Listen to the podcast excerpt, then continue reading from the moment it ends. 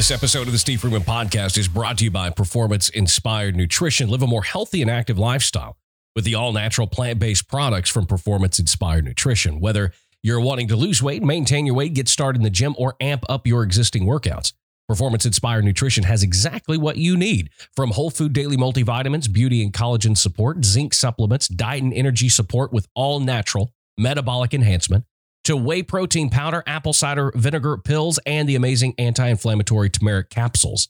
Performance Inspired Nutrition has you covered. Check out pi nutrition.com to learn more and enter code Steve at checkout and get 10% off your order. Live a more healthy and active lifestyle with the all natural, plant based products from Performance Inspired Nutrition at pi nutrition.com. We're also brought to you by the Artist Development Academy, Artist Development Academy, artistdevelopmentacademy.com, where you can get the information, access, and guidance you need to be successful in the music industry direct from hit songwriters, multi platinum selling producers, Grammy winners, and label and publishing company executives. All access members get access to our entire library of online courses like YouTube for Musicians, Monetize Your Music, The Art of Songwriting with C, uh, five time SESAC Songwriter of the Year, Reggie Hamm, the Artist Development Masterclass, Machine for Songwriters, and so much more. You'll also get access to our members only forum, where you can post your work for feedback from industry pros and insiders, as well as find new co writers, collaborators, and build music industry relationships that will help take your career to the next level. You'll also be able to join us for members only live stream events and webinars to ask questions and connect with our instructors one on one just for being a loyal listener to this podcast, I'm giving you 30% off. All you have to do is enter code Steve at checkout, and you're immediately going to get 30% off your annual membership. Take advantage of it now. Head over to artistdevelopmentacademy.com, enter code Steve, get 30% off, and join us at the Artist Development Academy at artistdevelopmentacademy.com.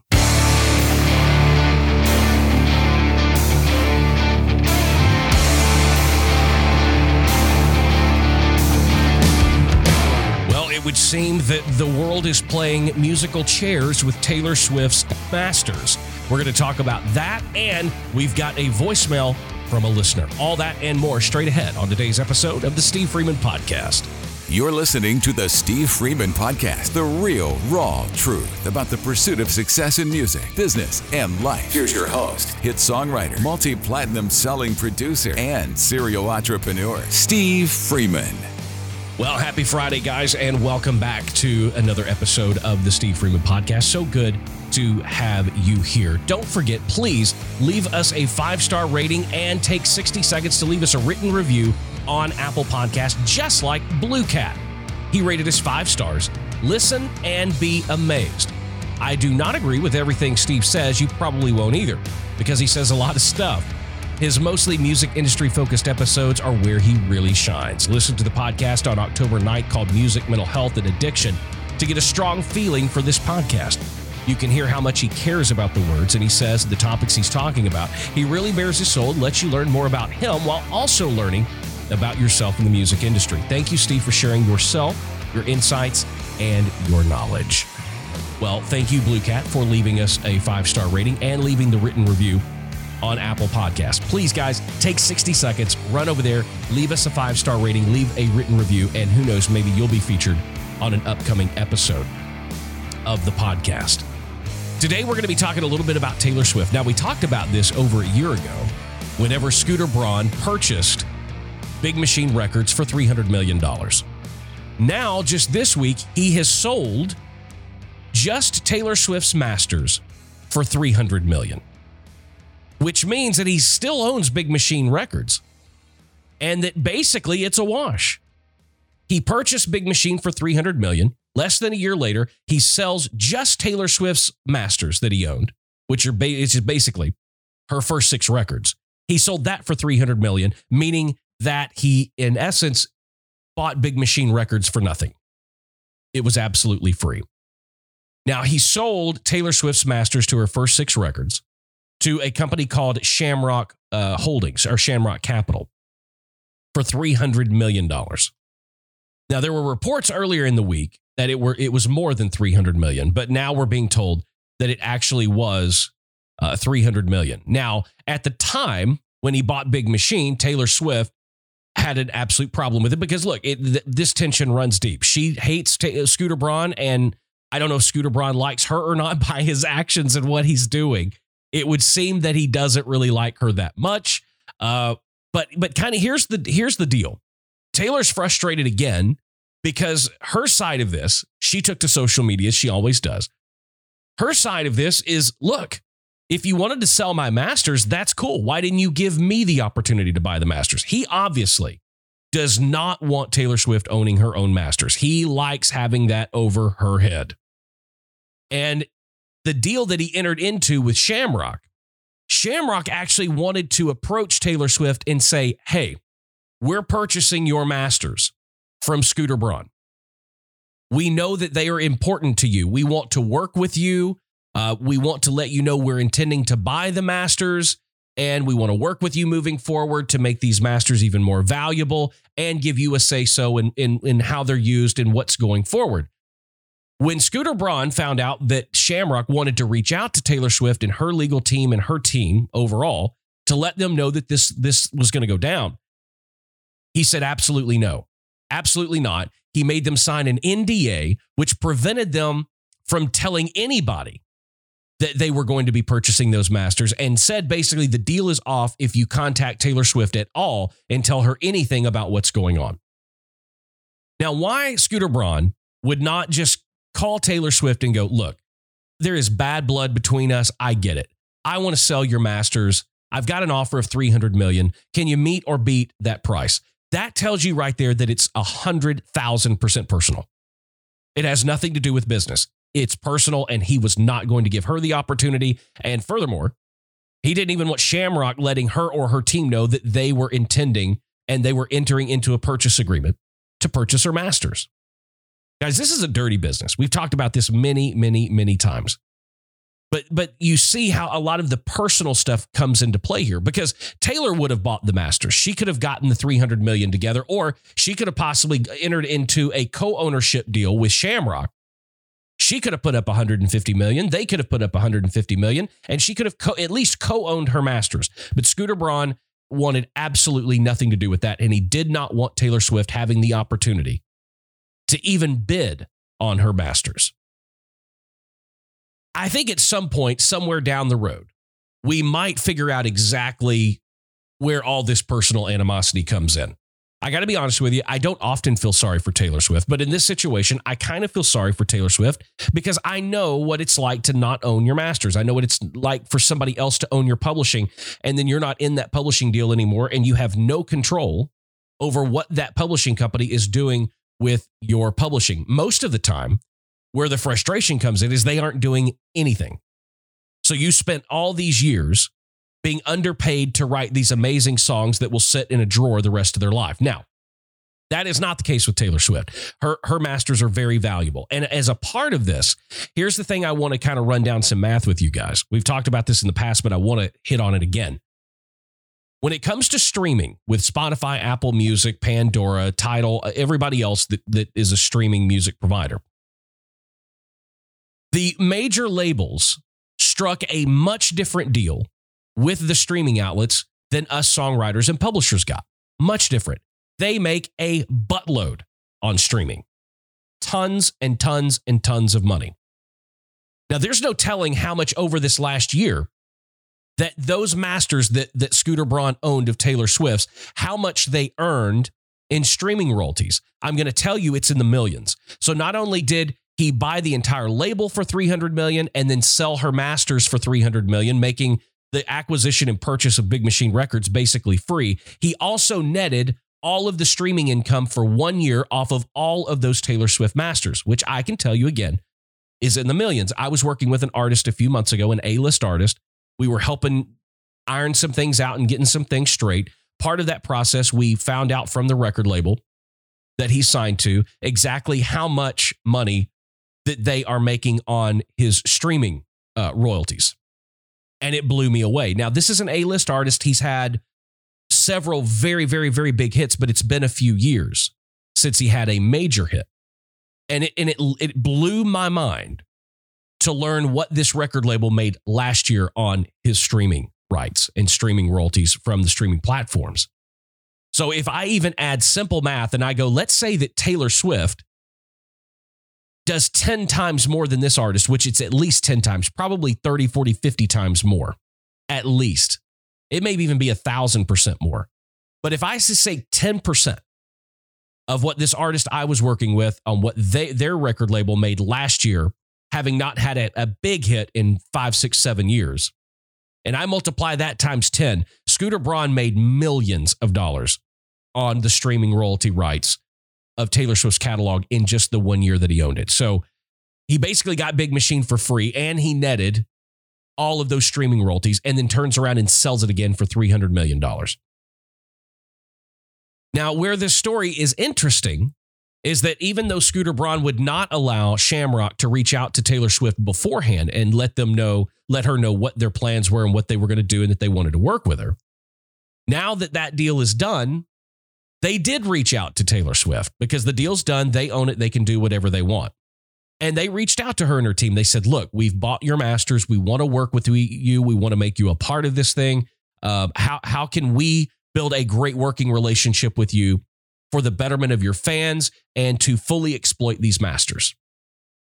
And she was all for it, as she probably would be, until she found out that not only did Scooter Braun sell the masters, but he retained a certain percent of ownership. So no matter what happens with those masters from here on uh, here on out, here forward for the for in perpetuity, forever and ever and a day, as long as those masters make money, Scooter Braun will make money as well. And when she found out that Scooter would would continue to profit, she said, "I'm sorry, I, I cannot work with you as long as Scooter Braun profits in any way whatsoever from the exploitation of these masters." And I get it. I understand. But you can see how personal and business get so mixed up that nobody really benefits. Now, Taylor is in the process of re recording all six of her first six records. She's recording, re recording every single one of them. And listen, she's got the money to do it. It's it's no big deal to her. But listen, listen producing a record and making a record is, is a long process to do it right, which you know she's going to do it right. It takes time, it takes effort, is a lot of blood, sweat, and tears that go into it. And I'm sure she would have rather been able to have a partnership and a great working relationship with somebody like Shamrock that owns those masters than to have to go in and re record them so that she owns them. Because let's face it, you can go in and recreate something, but it's not the original. And I don't care what anybody says, you'll never capture the magic of what was captured in those rooms. I've been a part of that. I've had major artists come to me and say, "Hey, um, I'm I'm out of my contract. I'm out of my non compete or whatever they call it these days, and I can actually that my my rights have reverted back to me, and I'm free to go in and record." Most of the time when they do that, they go in. Most of those artists have had two, three, four, five big hits in their career, and they go back in the studio and they re-record those hits not every single song they ever recorded. So that hopefully they can put those, they can re-release those songs and are and and the fans and public will, will buy those instead of the earlier versions.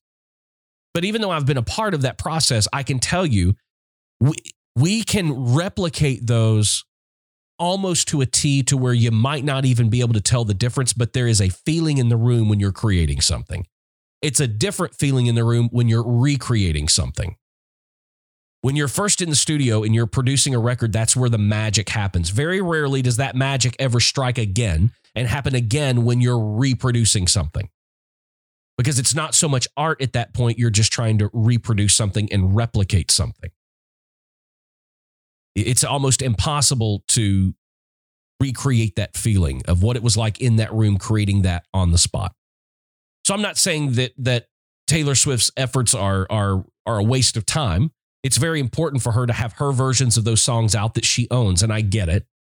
For her, it's going to cost peanuts to do. But it would have been much cheaper and, and much more effective for her to be able to work with the new owners of her catalog and have a great working relationship with them instead of having to go in and try to re record all six of these records. Guys, I, wanted to talk about this today because I think it's so important. So many of you are out there and you are trying your best. You're doing the sacrifice, you're putting in the persistence, the consistency, and the sacrifice And masters ownership is important. Publishing is important. And, and I don't want you guys to give away the farm. I also think it's important that you think about personal relationships and how you conduct yourself on both sides of the fence. I mean, look at what a personal dispute is causing in the business world. There's been over all, there's been over half a billion dollars exchanged within the last year over Taylor Swift's masters. Almost a billion dollars. And all of it because of a personal dispute between two people. So not only do you have the responsibility of making sure you're writing great songs, you're putting out great music, you're doing everything that you need to do to acquire your audience and build a fan base, but you also have to make sure that you're building solid relationships and good relationships, even personal relationships with people in the process. I can promise you that Taylor Swift never in a million years back many, many years ago when she was recording her debut album or any of the first six albums that she put out thought she would ever be in this position. But look what it's cost her. Make sure that you build solid personal and professional relationships. It's going to be anxious, interesting to see what goes on from here. Like I said, she is currently in the studio and she is re recording all six of her first six records. So I, I hope that it works out for everybody. You got to, not that I'm a big Scooter Braun fan, but you you got to give the guy a round of applause. I mean, he bought the entire label for 300 million. A year later, sells just Taylor Swift's masters for the same amount of money. Made millions in the process on her streaming rights royalties over the year, and still owns a piece of the old catalog. So that as those move forward in perpetuity and continue to earn money, he'll continue to earn even more money, all in the process uh, allowing Taylor Swift to be completely eliminated from the process. Smart. You may think the guy's an asshole, but it's smart.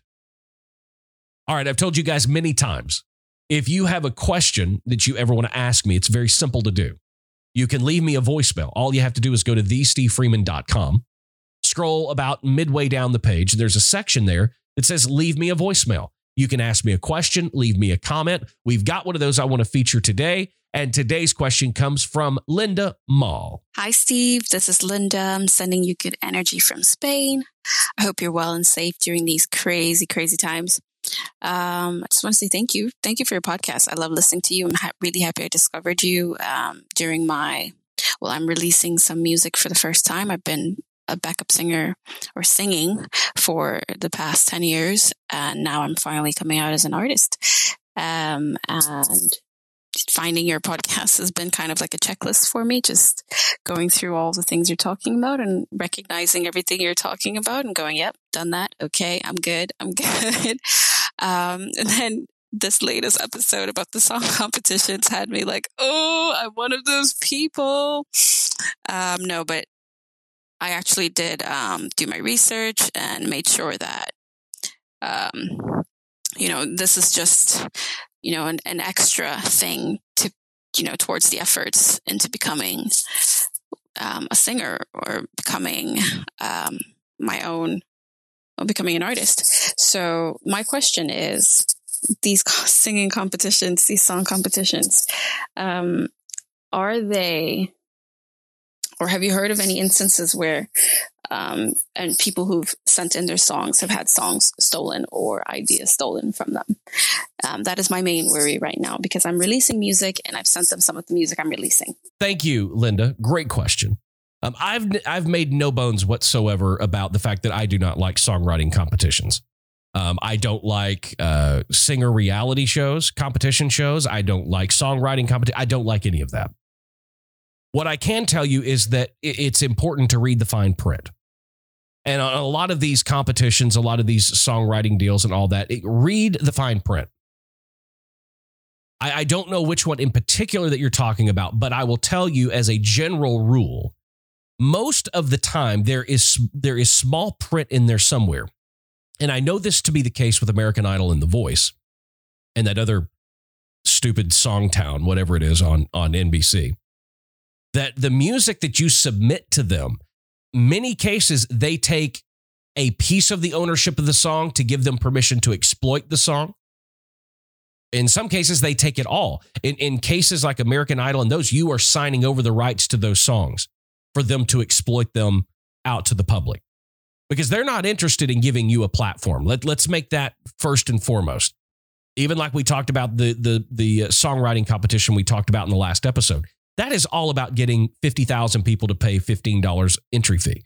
That's what it's about. It's not about helping songwriters. It's, it has nothing to do with that. American Idol, The Voice, uh, Songtown, none of those, none of it is about finding talent. It's about advertising dollars. So the last thing in the world they want to do is feature your music on their show for the betterment of you. They don't care. They want to own that so that when it sells, they make the money. They are advertising for themselves. None of those shows, none of those competitions, none of them exist to help you, to better you, to make you money. The entire purpose of all of that is to sell ad dollars, to get eyeballs, get viewers so they can charge more money for advertising. So beware. The fine print in this stuff is there. And you know, you this even goes down to to contracts. And the number of times that I've had artists come to me and say, Steve, will you, you know, will you read over my publishing deal? I'm not happy. Will you read over my record deal? I, I don't think this is working out. Let me tell you something that I have found to be the case every single time. They are very upfront about how exactly they're going to screw you and it's in the fine print or it's worded in ways that you don't understand. That's done purposefully. They are interested, especially where there is money involved, they are interested in them making money so much more so than you making money. That's why first time publishing deals in Nashville, I tell you, you're going to make 12 grand a year. You're going to live below the poverty line to get a publishing deal in Nashville. That's why every waiter that you find has a publishing deal. Everybody's got a real job, and their publishing deal is their side hustle because they don't pay anything. The growth and room for revenue earning is so much more on the publisher side, on the label side. What I often find though is when these artists come to me and they want me to review their contracts, I usually always say first, well, what did the lawyer, what did your lawyer say? And inevitably, every single time, well, I, I didn't really hire a lawyer. I just kind of read through it myself. Worst mistake you could ever make. Guys, the $250, $300 it's going to cost you to go in for an hour and let a, a real legitimate attorney read your contract and give you some advice, the better off you're going to be. It will save you all the heartache on the back end because they understand that legal language that you don't understand and they're going to break it down for you and they're going to tell you, look, here's what they're saying what most of the time happens is they tell you this is not a good deal, but that is not what you, the songwriter, or you, the artist, want to hear. All you want to hear is I signed this contract and I've got a record deal or I've got a publishing deal and I've got to have those things to have hits and I've got to have those things to have a career. So you're willing to sign anything and everything to get to that point. When very few of you actually will get to that point, even though you do have a record deal, even though you do have a publishing deal. It's all right there in the fine print, it's all in the language. I've never seen a record label or a publishing uh, company go back in after you've signed something in ad language fraudulently or illegally to trap you into some sort of contract. They prey on your dreams and they prey on your goals and your aspirations, your desires to be successful. They tell you in these contracts exactly how they're going to screw you. So, five years down the road, when you're not happy, I have I have no sympathy for you whatsoever. Because you jumped so quickly. You didn't take the time to really read the contract. You didn't hire a lawyer to read the contract and tell you exactly what it means and what it means today, what it's going to mean in 2 years from now and what it's going to mean 15, 20, 30 years from now. I'm always blown away at the number of writers who get out of their finally get out of their publishing deals that they weren't happy with, and they think they get all of those rights back. But if you read the contract or a lawyer read the contract, there may be a reversions clause in there, but it's years and years and years and years down the line, and it's only if you recoup your contract fully, which means you have to have songs that have generated enough revenue to cover the costs of the publishing company. Or the record label, which very rarely happens. Very rarely. It, it is it is structured in such a way that you will never recoup. And you have to be so you have to be the top one half of 1% of successful artists to ever recoup your catalog. That's what it takes. So, Linda, thank you for the question. I'm not a big fan of the contest. I'm not a big fan of the, the TV shows, the reality shows, the contest shows. I'm just not. It, very rarely does it work out to the songwriter or the artist's benefit, but it always works out to the network's benefit, to the publishing company's benefit, to the record label's benefit. You just got to realize which side of that exchange you want to be on and always read the fine print. Guys, thank you for joining me for another episode. I hope all of you have a great weekend. We'll be back here bright and early on Monday. I know a lot of people are making plans for Thanksgiving. Um, just be safe, be careful. We see these mandates coming down from states all over the country where they don't want you to get together for Thanksgiving and they don't want you to do this, don't want you to do that. And I get it. I go back and forth. It's like you want to be safe. Uh, nobody wants to get the virus. But you know what? There was some good news earlier this week. Pfizer came out saying that their new vaccine is 95% effective. Who knows? Maybe we won't be going through this next Thanksgiving. But for this Thanksgiving, I hope you're able to see your family. I hope you're able to safely gather together and and, and really enjoy the holidays and be thankful. Because that's what it's about. Right. Hope you guys have a great weekend. Until Monday, keep being creative, keep pressing the boundaries, and there's nothing wrong with being independent. See you Monday. This is the Steve Freeman Podcast.